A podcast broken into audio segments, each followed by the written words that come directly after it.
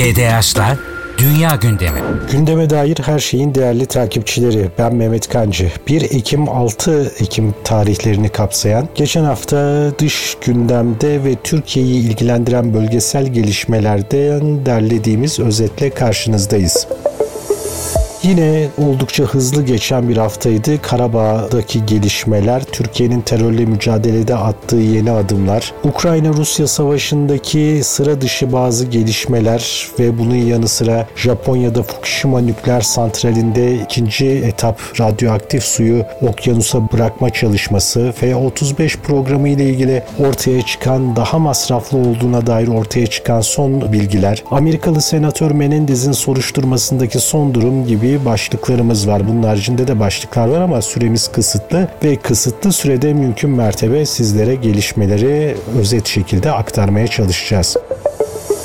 Evet önce Karabağ konusuyla başlayalım. Karabağ konusunda Avrupa Siyasi Topluluğu zirvesi vardı ve bu zirvede Granada'da e, Ermenistan Başbakanı Paşinyan'la Azerbaycan Cumhurbaşkanı Aliyev'in bir araya gelmesi bekleniyordu. Ancak Azerbaycan tarafı tabii ki bu zirveye Türkiye'nin de katılmasından yanaydı taraftı. 5 Ekim'de yapılacaktı görüşme ancak Fransa'nın özellikle burada e, Azerbaycan aleyhtarı bir hava yaratma gayreti ve e, Azerbaycan'ın Ermenistan'ın toprak bütünlüğüne bir tehdit yarattığına dair asılsız bilgileri bu zirvenin gerçekleşmesini engelledi. Özellikle Fransa Dışişleri Bakanı Catherine Colonna'nın 3 Ekim'de Ermenistan'ı e, yaptığı ziyarette Ağrı Dağı'nın bir görüntüsünü paylaşarak Türkiye'nin hatta toprak bütünlüğüyle çelişen bir takım yaklaşımlarda bulunması ve daha sonra Erivan'daki temasları sırasında yaptığı açıklamalar iplerin kopmasında önemli rol oynadı. Bundan sonra da bir süre zaten Avrupa Parlamentosu'nun da aldığı Azerbaycan aleyhinde çıkarmaya çalıştığı bağlayıcı olmayan kararlar ve bundaki ifadeler nedeniyle Azerbaycan'ın bir süre daha Brüksel'de ya da Avrupa Birliği'nin nezdinde başka bir yerde Ermenistan'la bir araya gelmesi zor görünüyor. Öte yandan savaşın ardından Karabağ'daki yasa dışı yönetimin geçmişteki liderlerine yönelik olarak operasyonlar devam ediyor. Arayik Arunt Runyan e, bunların arasında önemli bir isim ve yakalanan isimler arasında. Arayik Arunt Runyan 2020'deki 44 günlük savaş sırasında Gence kentine, Azerbaycan'ın Gence kentine karşı balistik füze kullanılması emrini veren kişiydi. O da yakalananlar arasında. Muhtemelen o emri verdiğine dair videoda Bakü'deki yargılama sırasında karşısına çıkarılacak ve bununla ilgili de sorular sorulacaktır. Gelelim şimdi Türkiye'nin terörle mücadelede attığı yeni adıma. E, malum 1 Ekim günü Türkiye Büyük Millet Meclisi'nin 28.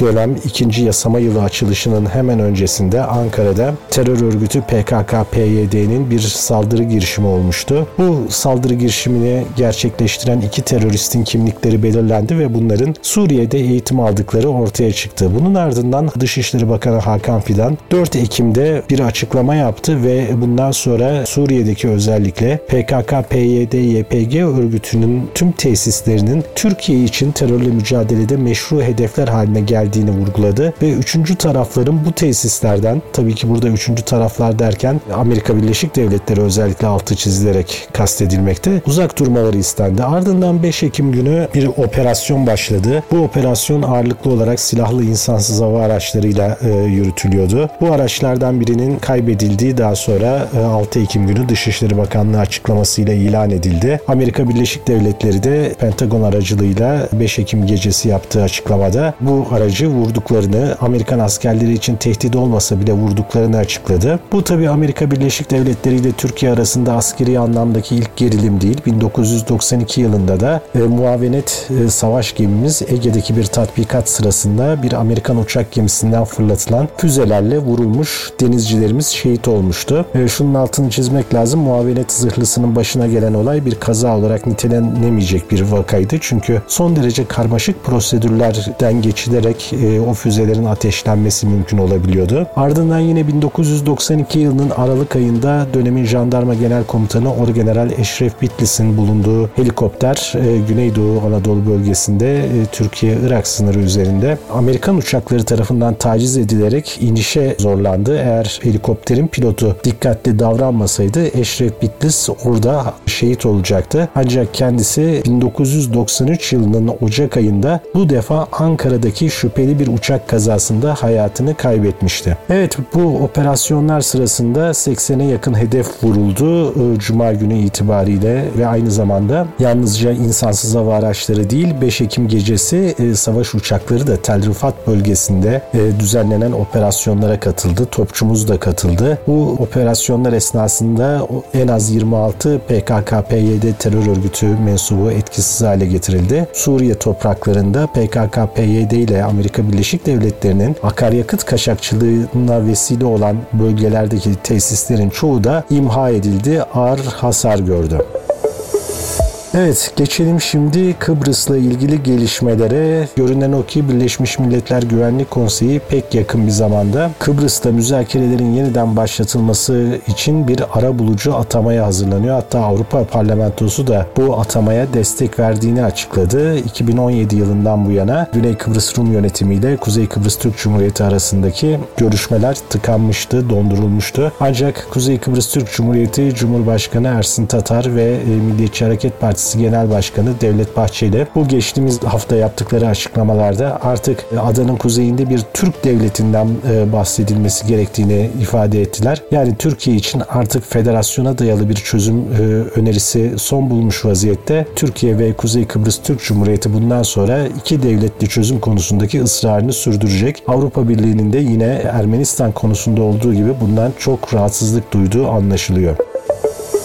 Evet Amerika Birleşik Devletleri'ne gidelim şimdi. Bob Menendez senatör, New Jersey senatörü Türkiye'nin savunma sanayindeki Amerika Birleşik Devletleri'nden alımlarına e, F-35'ler, F-16'lar konusunda ve diğer konularda sürekli engel çıkaran e, bir isimdi. E, kendisiyle ilgili Mısır'dan, Mısırlı 3 iş adamından aracılığıyla Mısır hükümetinden rüşvet aldığına dair iddialar gündeme gelmişti. Bu kendisiyle ilgili 3. federal suçlama ve ikinci dava, daha önce açılan bir dava. Jürinin karar veremediği verememesi nedeniyle düşmüştü. Bu sefer ancak görünen o ki hem evinde bulunan nakit paralar hem 150 bin dolar tutarındaki altın külçeler Menendez'in siyasi hayatının sonunu e, getirecek gibi görünüyor. Dava süreciyle ilgili olarak savunma tarafı 4 Aralık'tan itibaren e, kendi lehine olan kanıtları mahkemeye sunmaya başlayacak. Davanın görülmesine ise 2024 yılının 6 e, Mayıs günü başlanacak ve Menendez'le beraber F-35 programına da bir bakalım. F-35 savaş uçaklarının maliyetlerinin %6,5 düzeyinde arttı ve 438 milyar dolarlık bir projeye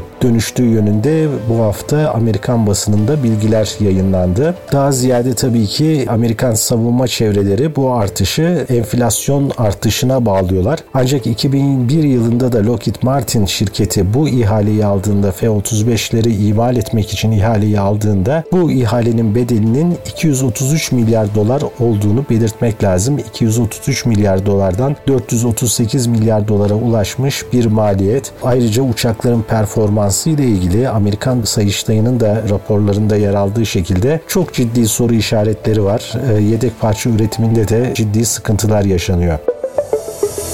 Geçen haftanın bir başka önemli olayı da Balkanlar bölgesinde yaşanmıştı. Ee, Sırbistan'ın Kosova sınırına benzeri görülmemiş şekilde askeri yığınak yaptığı yönündeki haberler bölgede durumu gerginleştirmişti. Onun öncesinde de hatırlayacaksınız Kosova'nın kuzeyindeki Banska köyünde Sırp güçlerinin e, düzenlediği bir saldırıda bir Kosova polisinin hayatını kaybetmesi söz konusuydu. Bununla ilgili olarak da geçen hafta Milan Radojic adlı paramiliter bir siyasetçi gözaltına gözaltına alındı ancak daha sonra serbest bırakıldı. Her ne kadar Sırbistan e, bölgedeki askeri yığınağını baskılar nedeniyle azaltmış olsa da gerilimin aralıksız şekilde süreceği anlaşılıyor.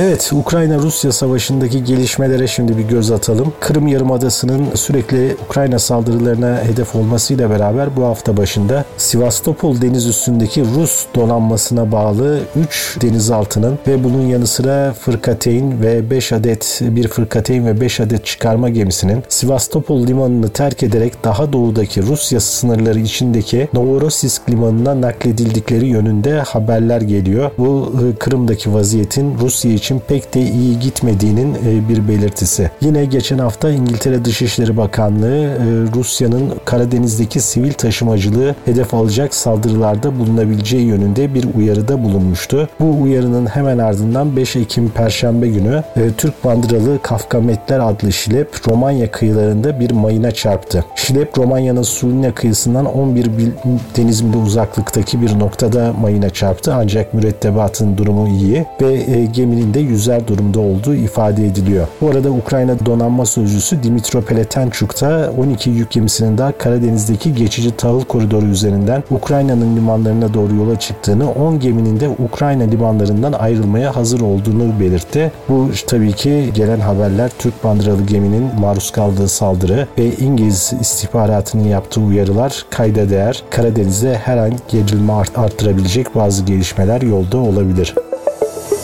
Bu arada Ukrayna'nın kontrolündeki Harkiv kenti de geçen Perşembe ve Cuma günleri peş peşe füze saldırılarına hedef oldu. Perşembe günü Hroza köyündeki bir hastaneyi ve kafeyi hedef alan saldırıda bir cenaze merasiminin ardından bölgede toplanan siviller füze saldırısına hedef oldu ve bu saldırıda 51 kişi hayatını kaybetti. Cuma sabahı da yine Harkiv İskender füzeleriyle vuruldu. Bu saldırıda da iki kişi yaşamını yitirdi. Bunlardan biri 10 yaşındaki bir çocuktu.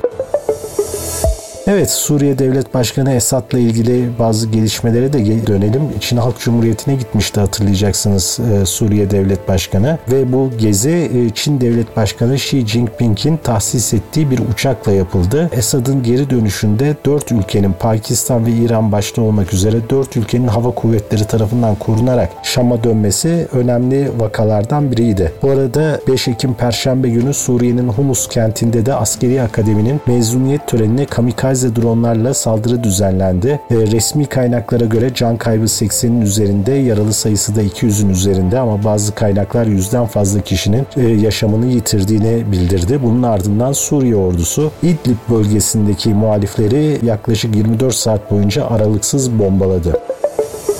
Evet şimdi geçelim bir başka başlığa. Amerika Birleşik Devletleri Başkanı Biden'la Çin Devlet Başkanı Xi Jinping arasında e, bir görüşme gerçekleştirilmesine yönelik olarak uzun süredir e, Amerikan tarafının girişimleri vardı. G20 zirvesi ve Birleşmiş Milletler Genel Kurul toplantısına katılmamıştı Çin lideri. Washington Post gazetesinin haberine göre gelecek ay San Francisco'da iki liderin bir araya gelmesi söz konusu olabilir.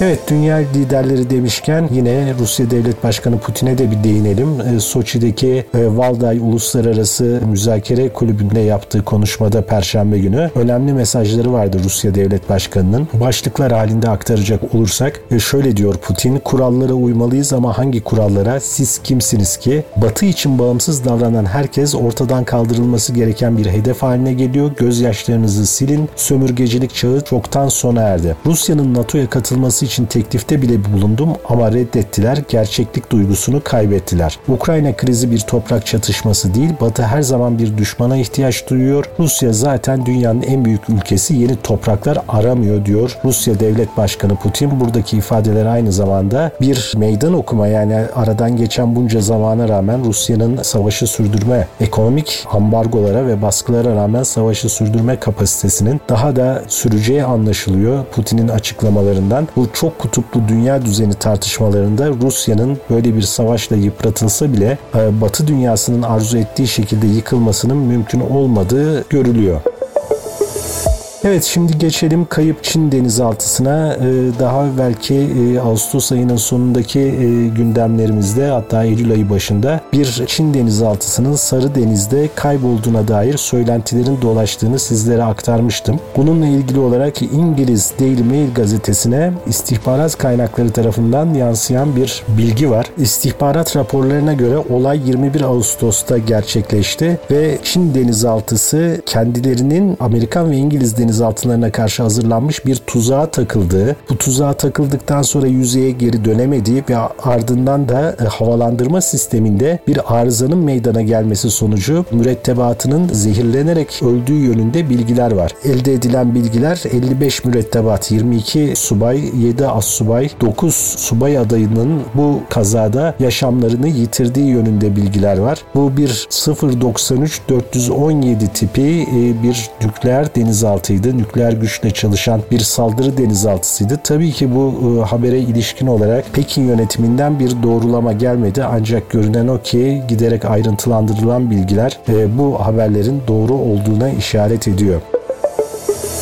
Geçen haftanın ilginç haberlerinden bir tanesi de Alman devletinin Alman sivil toplum kuruluşlarını finanse ederek Akdeniz'deki düzensiz göçmenleri İtalya'ya yönlendirdiğine yönelik iddialardı. İtalya'daki koalisyon hükümeti e, giderek daha fazla göçmen dalgasına maruz kalan ülkelerine yönelen bu gelişmelerle ilgili olarak bir komployla karşı karşıya olduklarını geçtiğimiz aylarda ifade etmişlerdi. Şimdi görünen o ki bu mesele gerçekten Avrupa'daki bazı ülkeler tarafından bu göçün İtalya kıyılarında son bulmasına yönelik bir takım çalışmalar yapıldığı anlaşılıyor. Hatta İtalyan hükümetinin mevcut hükümet üyelerinin iddiası Afrika'da Rusya tarafından e, organize edilen göç yollarından gelenlerin insan kaçakçılarıyla Libya'da ve diğer kıyılarda buluştuktan sonra Alman ve İngiliz sivil toplum kuruluşları aracılığıyla İtalya'ya geçirildikleri yönünde iddialar var. Tabi bu iddiaların önümüzdeki günlerde ulaşacağı boyutlar İtalya ile Almanya arasında zaten İtalya ile Fransa arasında hali hazırda düzensiz göç konusunda bir çatışma var. Bu çatışmanın giderek daha da büyüyeceği anlaşılıyor.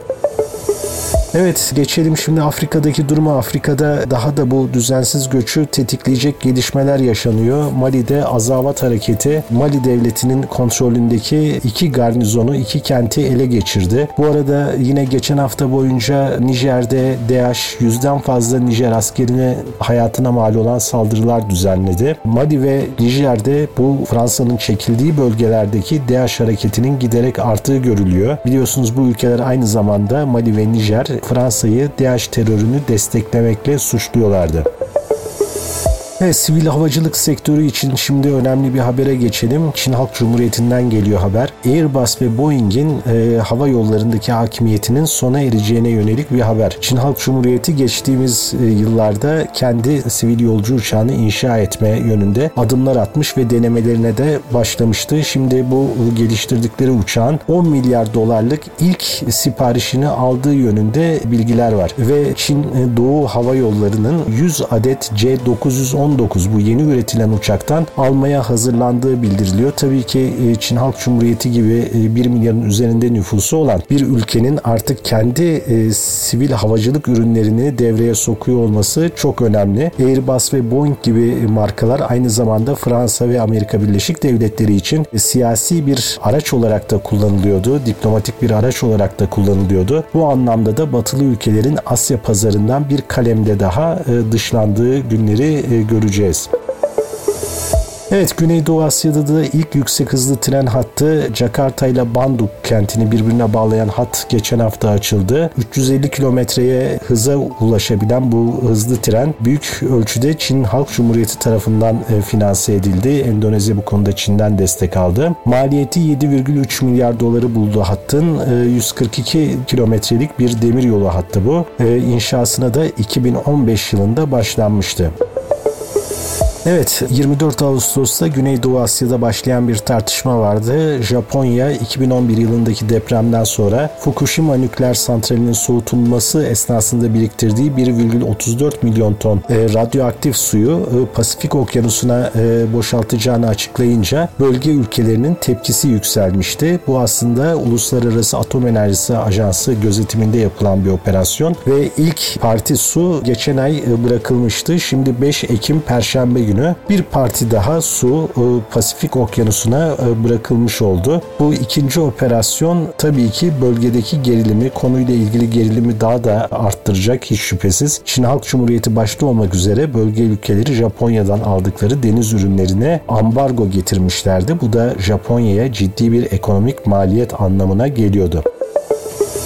Evet, dünya gündeminde 2-6 Ekim arasında başlıca e, yaşanan gelişmeler bunlardı. Gelecek hafta yeni bir gündemle buluşmak üzere. Şimdilik hoşçakalın. GDH'lar Dünya Gündemi